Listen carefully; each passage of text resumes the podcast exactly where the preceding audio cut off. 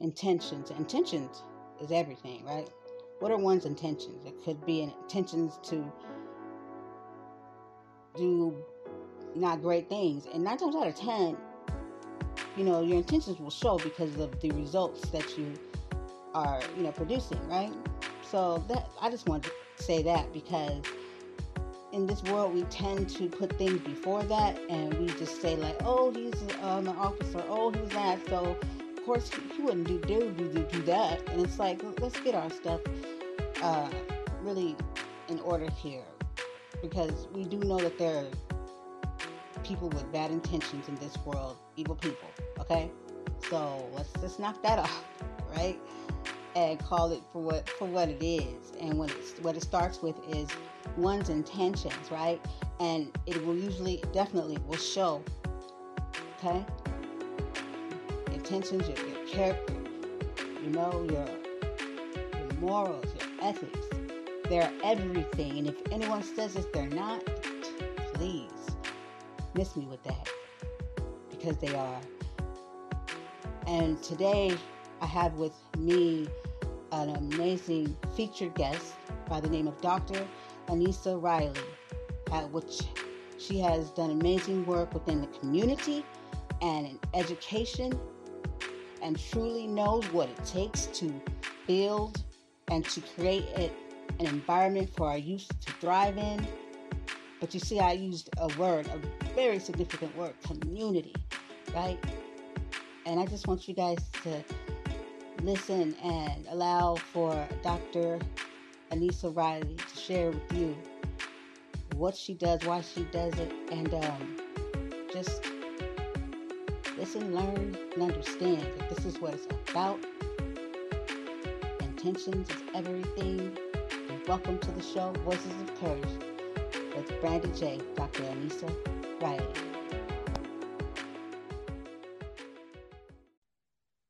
Hey there, everybody. Welcome back. This is Voices of Courage with your host, Brandy J. and Dr. Anissa Riley. Dr. Anissa Riley, how are you? I'm good. I'm good. And some people say Anissa, but it's really Anissa. So just uh, like you know, Anissa. Oh, I was gonna, I was going to say that too. It's no worries, had, no worries.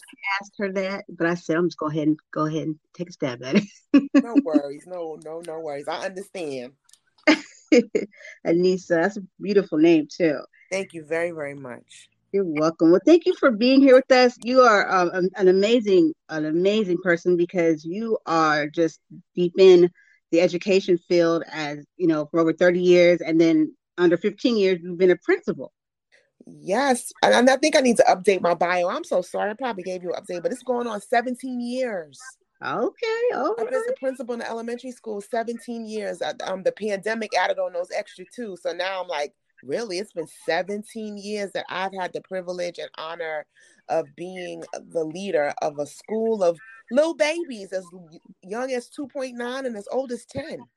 Right, right. See, the crazy part of my my career, I wouldn't say career. I was working the um uh teaching for like not 10 years and it kind of ended around when the pandemic started like a little bit into it so when i did i was like oh man that's amazing you yes. So we know we know this education world is serious business. They we, i've heard it called it be called god's work and i truly believe it is god's work. Oh yes. Oh yes. Because you know from what we've been we were used to that was what? Indoctrination? And yeah. so it's it's time and you're the perfect one uh, for it I, want to ask you a question because I know that you're big on community, and I wanted you to let the listeners know what is the difference between neighbor a neighborhood and a community. Oh yes, so your neighborhood, if we want to talk about geographically, which I believe that it really is mostly associated with is what the buildings, the structure, the nature, the environment, the habitat, right? And then your community are the people that share your core values, your principles, your morals. So your community could be as close to you as your next door neighbor, or it could be as far away as someone on the other side of the continent or the country or the world because they share the same values, goals, mission, vision, but most importantly, have the same values as you do. Awesome, awesome. Yes. Because I, I see here that you are known for making changes and doing what you do within your community for your community. Yes, yes. So, so would you say that um I'm sorry, go ahead.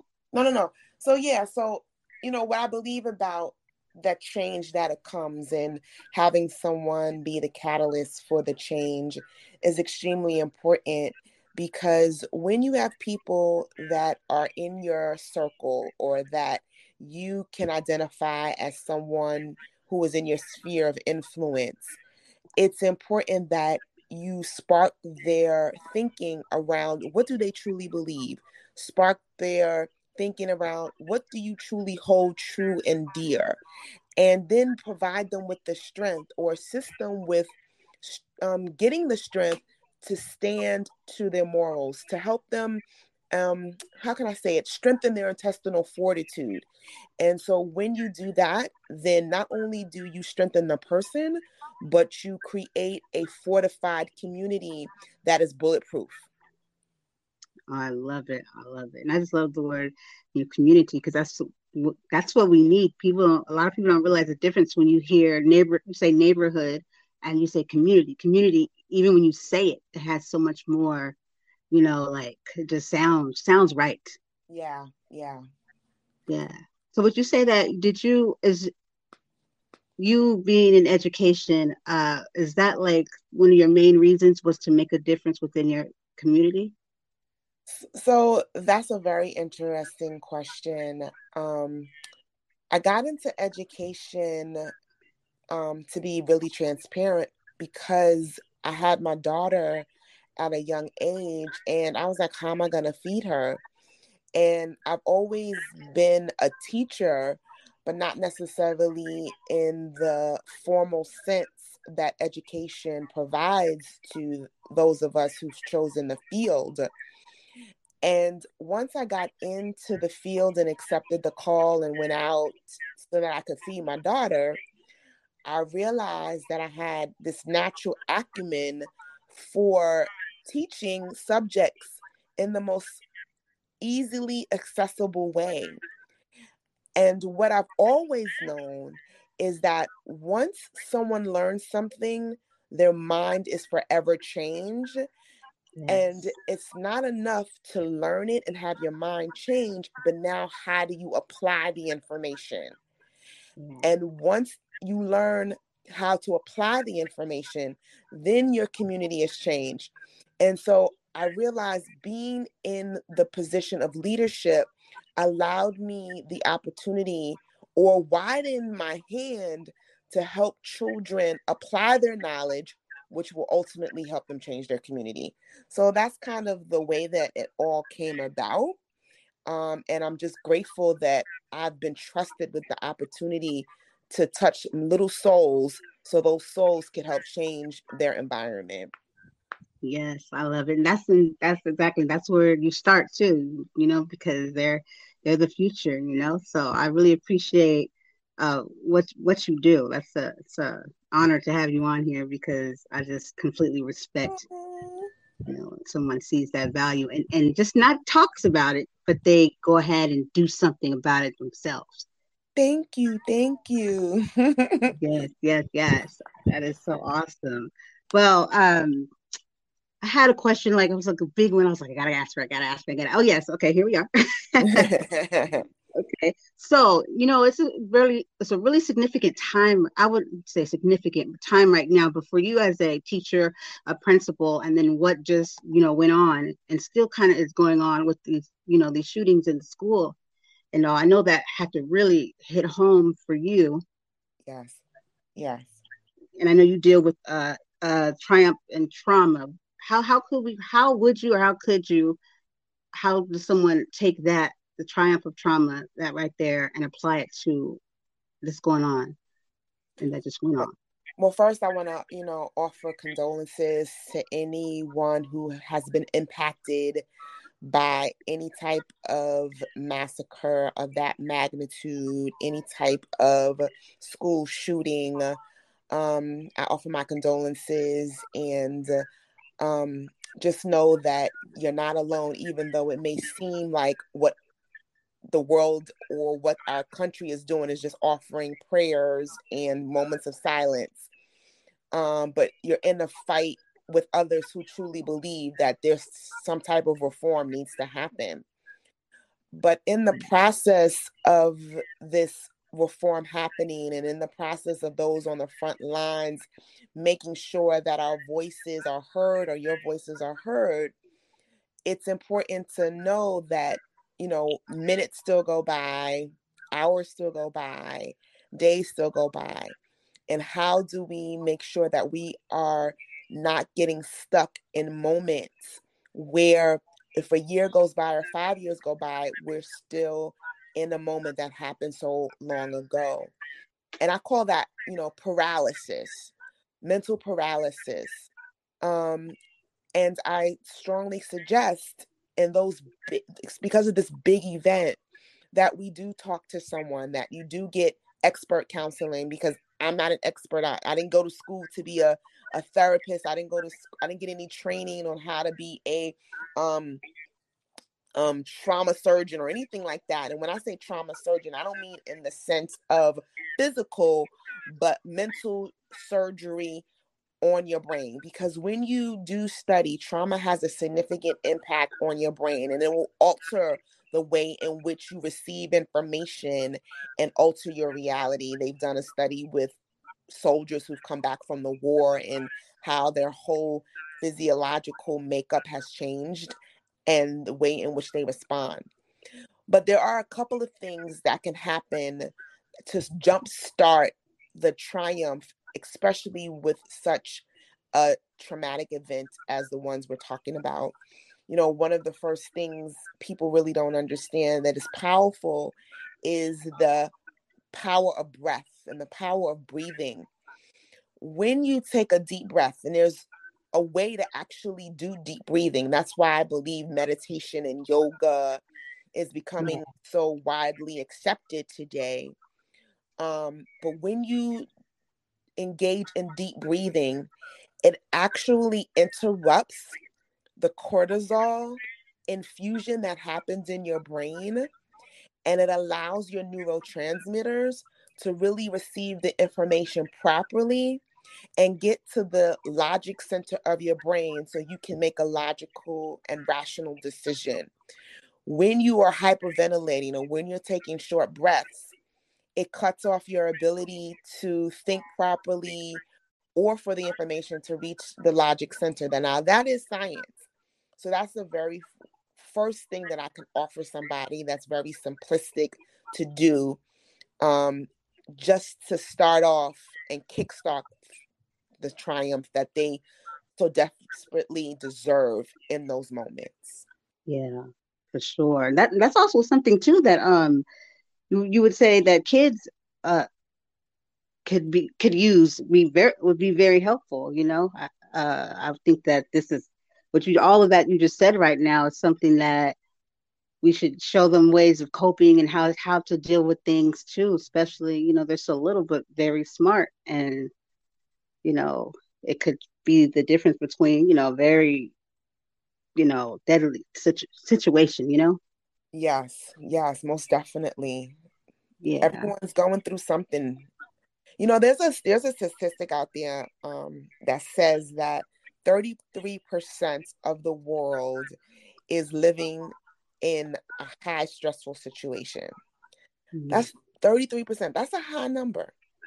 And then there's also another statistic out there that says 75 to 90% of hospital visits, well, to the ER mostly, are stress related. They're not even life threatening, they're stress related. So when you talk about people that have anxiety attacks, or some people that are going there because they feel as if they're having a heart attack, it's all stress related. And if we learn how to breathe as one of the very first simplistic techniques, then we can lower that number of 33% and definitely lower the hospital visits that are happening that um, our doctors are just going to tell us, you know, you're stressed. and, you know, just making sure that we are moving through this space in a very calm and peaceful way. Yes. I love it. I love it. Most definitely. Breathing is important, everyone. it really is. It's not just like you're breathing just because that's what you do and we need to, but it's like, no, to breathe, you really, yeah. like, like you just said, in very strenuous situations, it, it like clears, you know, a lot up.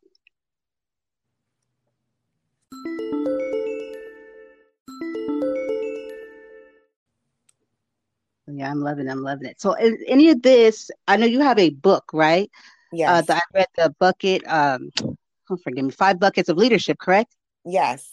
Okay. Speaking in the moment. The, yes, Yeah. So, can it, can we find any of this inside of your book? Yeah. So, the book, the premise of the book is around is for public speakers or for people who find themselves in high pressure situations and are required to give succinct, clear responses.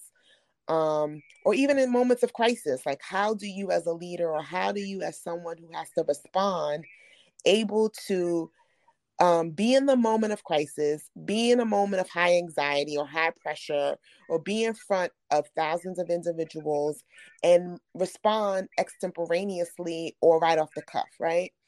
And so I teach a little technique with your brain that you can apply that'll hijack your brain's um, neurotransmitters. I mean, excuse me, and reroute your neurotransmitters so that you can speak clearly. And one of the first steps is to deep to breathe deeply. And I teach you how to breathe deeply so that way you can take in the information, access it in your memory bank, th- what you need to um, speak, and then speak clearly.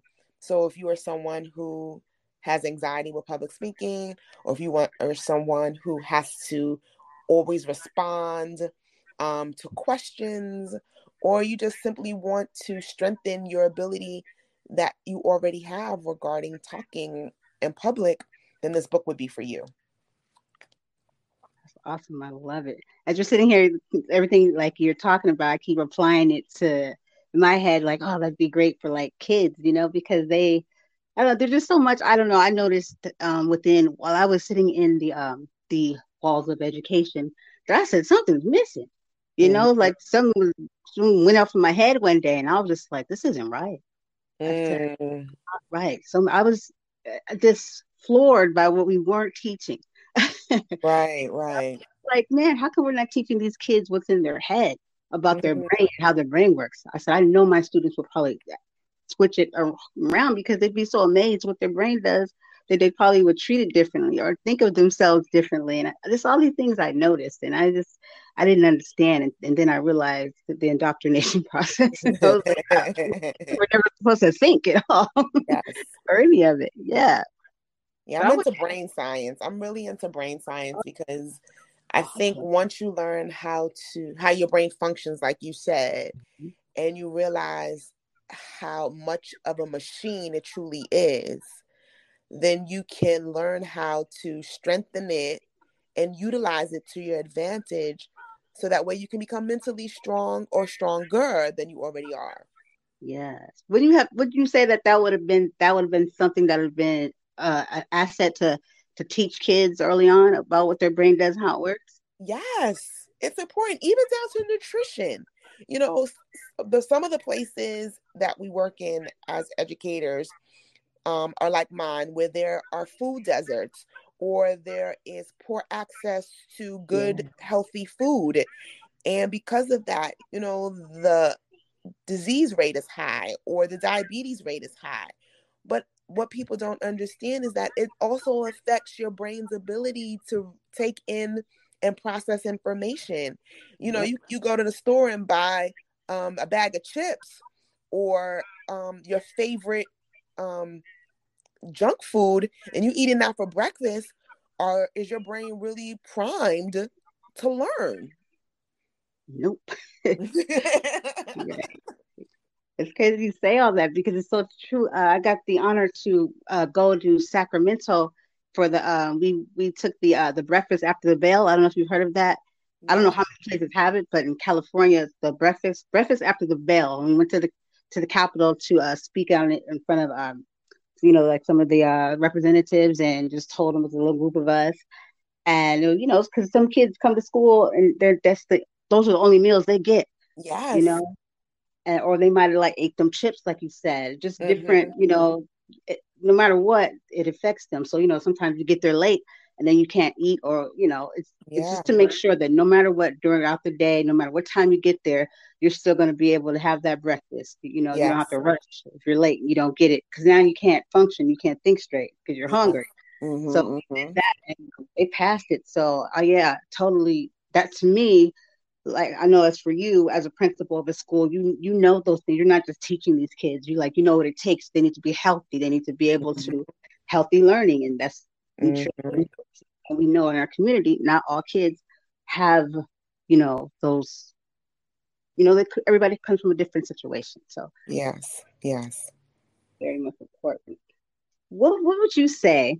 Okay, because you know you're into uh, the leadership and you know how how do we okay, where I have put yeah. Okay, the later the leadership and how do we get safety and yes, that's what I want to ask you. Okay, so with leadership and all, uh, how what is it that how can we assure give kids uh, teach them leadership, give them a safe environment to learn in, and also a good education too. And I'm asking this because from my experience and then just listening and, and paying attention all it seems seems like people are having trouble with with doing that as far as bullying you know which i feel like could be a lot more controlled if if people were their intentions were were good and we really you know we're doing what we're supposed to do without i know you know how it is out here yeah, yeah.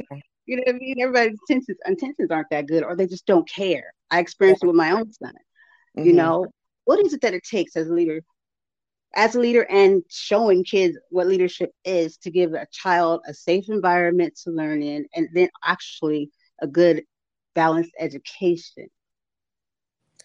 Well the first thing i believe that it requires is a courageous leader a leader who is um, committed to his or her morals has a moral compass and moral courage that regardless of the hits that come the leader's way from external forces, meaning parents, um, p- the political climate, ha- are not going to waver. There is a quote by um, Roosevelt that talks about the man in the arena. You know that he, you know that he has fought because he's all dirty and dusty. And even though the man in the arena may not win, at least, for lack of a better phrase, he died trying, right? right. And so, if you take that same concept and add it to the leader who ha- is responsible for creating or curating the conditions for safety, then there are going to be moments where you're going to have to take some hits and some blows, like I was mentioning. Because at the end of the day, if those situations aren't in place, you're going to have to answer for them anyway. Right. So why not do what you know to do in the midst of all of the negativity you may experience? But when you lay your head down at night, you can say that I did what I knew to do so that way everyone is safe. And if there is a breach of safety, then you can say, as much as you may feel some guilt or some shame or some regret, at least you know you did all that you knew to do in your in, your human knowledge. And then those of us who pray and are connected to God, you sit there and you say, I'm going to do all that I can in the natural and trust God to do the rest. Now, I'm not bringing God in it because of anything other than the fact that I am a God girl. And I know that me staying connected to that has allowed me to be aware of some things that I might not have been aware of in my home, own human knowledge. Um, and then after you are able to create that condition, it's just like a parent. A parent does his or her best to create safety for their child. Yeah. And then and then you're able to um get to learning. Um, because before learning, there's Maslow's hierarchy of needs food, shelter, water, clothing, connection, community. And when you provide those, then as I stated, you've create curated the conditions for safety, and then you can get to learning. Yes, I love it. I love it. I love it. Yes, that's what I always tell people. First things first, safety, safety, safety, safety. Because way before education, any anything that because you can't even have do any of that, have classroom management or anything if you don't have a safe place. You know, like and and the kids feel it and they know. You right. know. And I would add to that that it's not just always physical safety too. There's emotional safety. Yeah. That's why you know about bullying, emotional mm-hmm. safety. Mm-hmm. There's mental safety there's spiritual safety you know so safety has these many different legs and arms and as a leader you want to make sure that you're checking in with your teachers because the teachers need to be feel safe too yep. you know you need to be checking in with your teachers checking in with your students checking in with your families and then taking all that data and cross-referencing it to see where the holes is. Assistant principals need to be brought in. You know your district office needs to be brought in. But if you are feeling resistance from those external forces you still have to make sure that you are doing what you know to do in the human knowledge that you have to provide that um that environment yes oh i love you you are a good principal i would have loved to have work with you you know what I mean? You get the work done, no holes left here, or you know, you know, half. You know, after that, you like really are, you know, like you're all in basically, and you don't get a lot of people like that, and especially in education. And for me, I feel like there's no um, room for to like to take shortcuts. You know, when it comes to especially with children and you know providing for them a, a well a healthy environment so they can learn and you know and thrive. Yes, yes yeah, it sucks that sometimes people get in the field and they don't really, they're not sincerely into it. You know, I think with teaching, would you say that if you're a teacher, it's, it's way better? It should just be that someone that really loves what they do, they love children and really are invested in, you know, um, helping them, you know, you know, learn to come up in this world versus somebody like it's a job and you know, and I'm pretty smart, so but I really don't want to be here, and because I've seen that. I, I think I think that you know, the short answer is of course. Of course, of course, that's what we want. And I think people that get into the profession do get into it with this sense of, I'm going to help, right? Because from the outside looking in, teaching may seem like it is quote unquote an easy job although we know that there is you know children who are disrespectful but exactly. i don't think anyone really understands the nuances with teaching. And when you get into the business, is I I think is when the reality sets in where the shell shock happens because you won't know that if you let one six year old sharpen his or her pencil, then you've just derailed your whole lesson. Like you wouldn't know that. You would be like, well, what does sharpening a pencil? That's a simple thing. But no, not in the classroom of 25 six year olds. everybody got sharpening pencil. everybody got sharpening pencil. You wouldn't know that if you let one six year old go to the bathroom, all the 24 others didn't have to go to the bathroom, but now everybody got to go to the bathroom. Right? you don't you don't know those little nuances.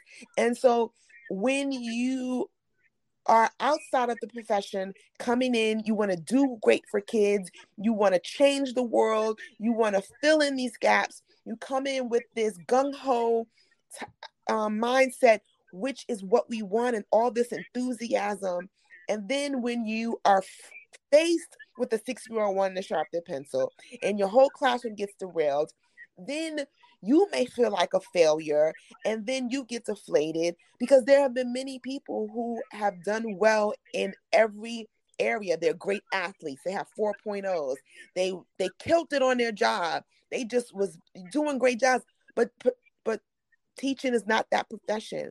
You will mm-hmm. fail. I do not care how successful you've been in other areas. You will fail. Now your recovery time may be sh- shorter than the next person's, or you may never recover. And if you don't have the ability to walk away, then you become like those teachers that you're talking about who don't mm-hmm. seem that they don't even like kids, that they're in the business just because they need to get a paycheck. They're biding their time, those kinds of things. And those are the ones who do the damage to the profession and to children who are just believing and trusting that they are providing them with the information they need to be self-sustaining and contributing members to society. Yeah, most definitely. Yeah, that's the part that gets me. It's like, oh, you know, these children, it's like they you're shortchanging them, you know, it's like get out. you can't yes, because I play, I'm just like if you can't keep them safe, that's not your number one. And if you're not here wholeheartedly, then you should go. Yes, yes. Let me help you. yes. You know, oh. um, one of my mentors, I'm sorry, you just made me think about one of my mentors, Dr. Lorraine Monroe. Um, when she came and she spoke to me while I was taking my master's courses, and she did the numbers. So she said, just think about this. So you have a class, and this is, you know, she used middle school and middle school and high school numbers and that configuration to drive home this point that is important for us as school leaders to really um, take on and understand our responsibility. So she said, like in middle school and high school, you have one class of 30 students. Let's just take 30 as the number. And you have one teacher teaching at 30 students. But in those um, classrooms, in that school, my middle school, high school, that one teacher will see five classes. So that's five classes of 30 students, right? Yeah. Mm, so that's 150 students per semester.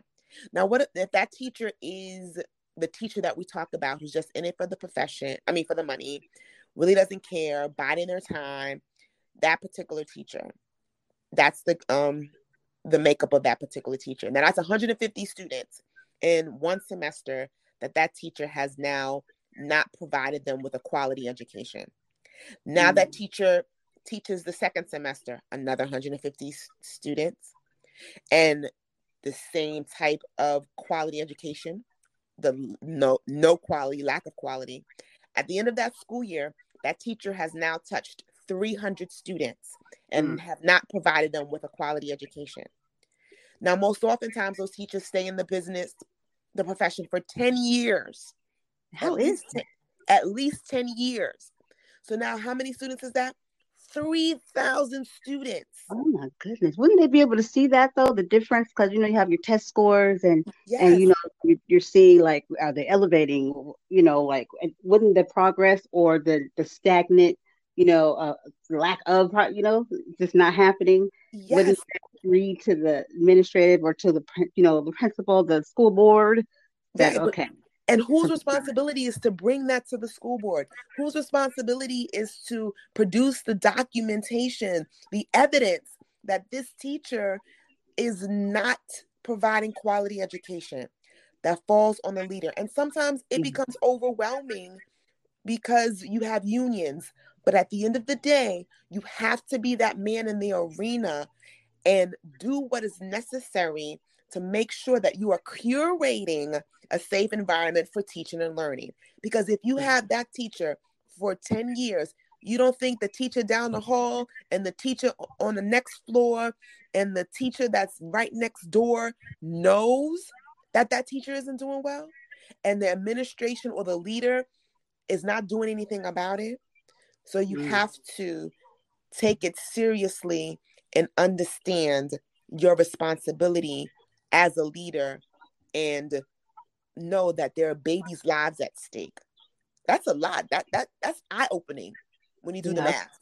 a whole lot. And then a lot of times the kids will get labeled as, you know, being behind or they get, you know, uh, these IEPs and things like that. And it's just because, of, you know, the, the lack of, you know, because you figure, you figured, like, how do you get a child that barely knows how to read?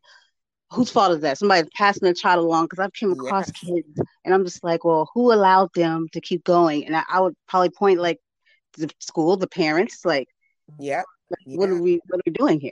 We're not doing any favors. Yeah. None at so, all. Yeah. And they could be thriving and very, very smart, but if if they're not being taught the right way or given the information that they need, then how they're supposed to know it? Yes. Yeah, most definitely. Ugh, man, oh, man, man. So I, I know I don't I keep you here forever, but I definitely, definitely, I definitely am going to have to get back in touch with you because this is just amazing that this is what you do, and I would love to tell you my story someday off of off of here. It's crazy. Yes. But um, I just want to say, as as a teachers, okay, so because I, I I I'm very big with empathy, right? And I know um, I think it's very necessary to, to be to stay human, you know, how to be humane. And I know, like, as say, for instance, for the teachers that um, burn out like that, would you say that it would be beneficial for for the school board or whoever would take care of that to to know to acknowledge that these things can happen a teacher can get burnt out and you know they probably need some kind of retreat or you check in on them and, and help them have some type of tools? Like if we were to give kids some tools to refresh themselves or to you know regenerate because that is a lot of kids to see throughout the day and deal with different behaviors mm-hmm. you know and some people never really master the whole classroom management thing you know because usually if you got good classroom management you really like your job Mm-hmm. mm-hmm. your class is functioning well. Would you say that that would be something, or have you done that, or do you know that to be done? But I, I say there's two sides to that, right? I think there's the side where they say, you know, you get paid to teach, you know, and that's what you got hired to do. You're responsible for that other stuff, right? You're responsible for your own self care. Now, if you come from an environment that aligns with what I just described, make sure that you are intentional about your own self care. Make sure that you are taking your time off on your weekends, shutting off your phone, don't looking at your emails. Use your um, time during the day, like your prep preparation periods, to really plan so that way you can go home on the weekends and breathe. I say don't work summer school. Um, take those two months off to rejuvenate. When you have your breaks, go. So if you come from that environment that they're saying this is what you get paid to do, it's not our responsibility. Your responsibility is teach kids, then you are responsible for your self care. Now, if you come from an environment where they not only um, want to make sure that the whole child is taken care of, but also the whole staff, that means um, from the leadership team to the teachers, then there will be moments where the district will put in that, or the school leader will love on you, uh, will make sure that you are well, make sure that you have opportunities to share and connect and create community, which is so important. Um, making sure that there are moments that you all can engage in that can become traditions for your school. So you can say, here at X school, this is how we do things. Here at X school, we care about one another. Um, creating those moments that have nothing to do with education, but everything to do with about with family. Um, yeah. And if you are coming from that environment, then I say lean into it because it does create a better working environment. But you're also responsible for take being, you know, doing something for yourself too. Because although those conditions are set up that way where there is a family oriented environment there will be oppor- there will be times where it doesn't really meet your needs and yeah. so you still need to be able to do something that will pour back into you personally and professionally very very true very true and yes i love it i definitely definitely everybody listeners got to get her book because this is this is good for all around basis for a parent, for the staff, for just I mean, because I think that parents should want uh, understand. You know, I think it goes it coincides together. And You said something very important earlier about when you before you started like teaching teaching like you were already a teacher basically as a parent you just weren't in the field yet and i always yeah. tell parents i'm like you don't you're the first teacher. Like don't just give all your power over like you have no say or anything like that. You're the first teacher okay? So you're you're very valuable and you're very important here in this process you know? Stop by check in be a part of be best friends.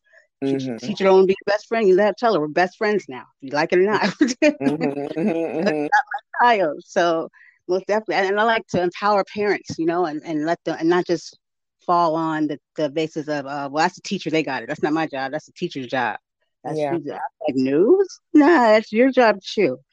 Yeah. teacher. So I don't know. Just uh I, I really appreciate you for for what you do and how you really put your put your all into it. Thank you so so much. And um like if people some people want to get the book, they can go to my website. Um because I was thinking, you know, when you are engaged in a process where you want to help people, right? You have to have a landing spot, right? Because some people be like, How do you get in contact? Like, what do I do now? How do I follow up? And we're in this information age where you could Google information, you could Google help. You know, if you don't want to or can't afford or um, therapy, you know, there's great videos out there, right?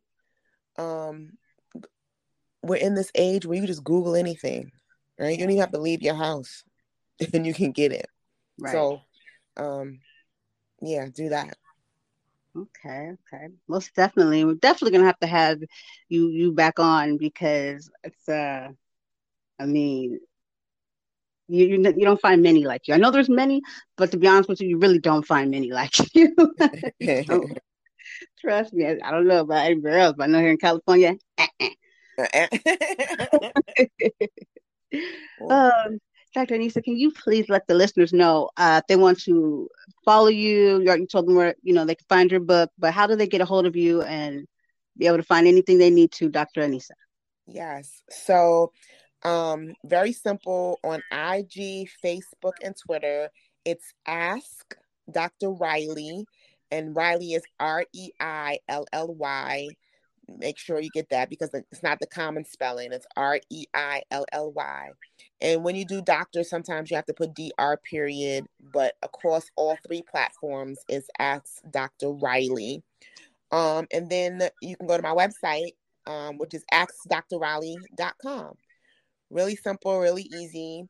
Um, just whatever you want, just ask me. I've I've had a broad range of experiences where I can, you know, not only empathize and sympathize with you, but I can share some techniques and strategies that have been successful for me and for others to help you move um, from paralysis, move out of the state of paralysis. So it's Ask Dr. Reilly.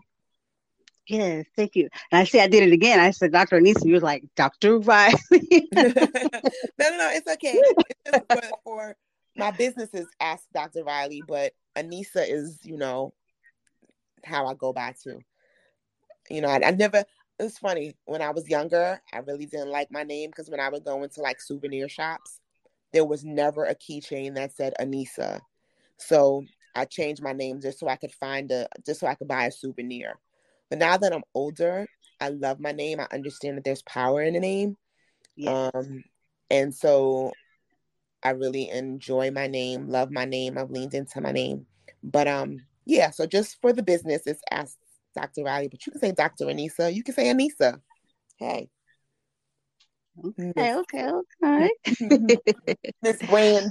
Mm-hmm. right. I know I love my name. yes, that's what I'm saying. You fall in love with your name, it's who you are. Yeah, that's why I don't like messing up people's names. I'm like, oh, oh, because I know I respect it, you know, because that's who you, you know, your name, who you are. Yeah. Yes. Well, I know that I once again we appreciate you for being here. And can we find you still on Fox Soul Weekly? So we have now transfer um, platforms to Dame Dash's studios. We're on his um, platform now. So we have transferred over to Dame Dash's studios. So um, for those of you who are familiar with the music mogul Damon Dash, love me some Damon Dash. Yes. we're on his platform now. Yeah. Awesome. I love what he does for the community. He is such an inspiring guy. I love listening to him talk. So he Yes. really, he really knows how to pick people up and, and he, he's a go getter. He just goes he goes and you know do it. Mm-hmm. So yes, yes. Yeah. Thank you. Thank you so much. And if you see him, tell Brandy said, What's up? I will. Actually, I'll be talking to him Tuesday. Yeah, Tuesday. Tell him I said thank you, thank you, and keep talking because I'll be listening. will do.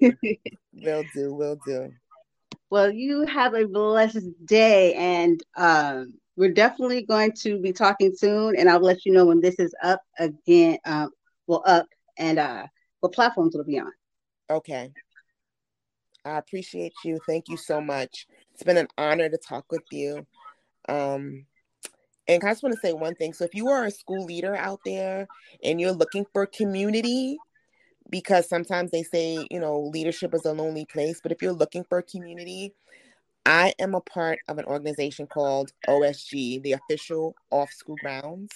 And it is a group of school leaders across the globe, politicians, um, entertainers, celebrities, and school leaders.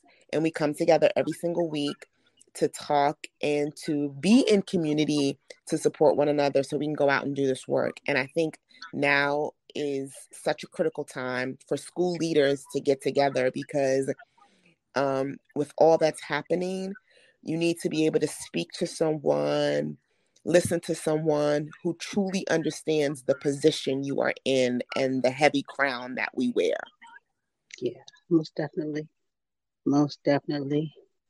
And you I'll can find them on Instagram. You can find them on IG.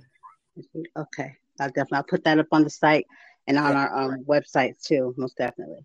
Yeah. Thank you once again, Queen. You're amazing, and I'm just so honored to be able to talk to you and to get to get to know you. Thank you so much. Thank you for having me. It's been an honor and a privilege. And um, hello to your listeners. Thank you for listening. And um, look forward to speaking to you again. Yes, yes. Thank you so much. Okay, everybody. This is Voices of Courage with Dr. Anissa Reilly. And until the next time, peace.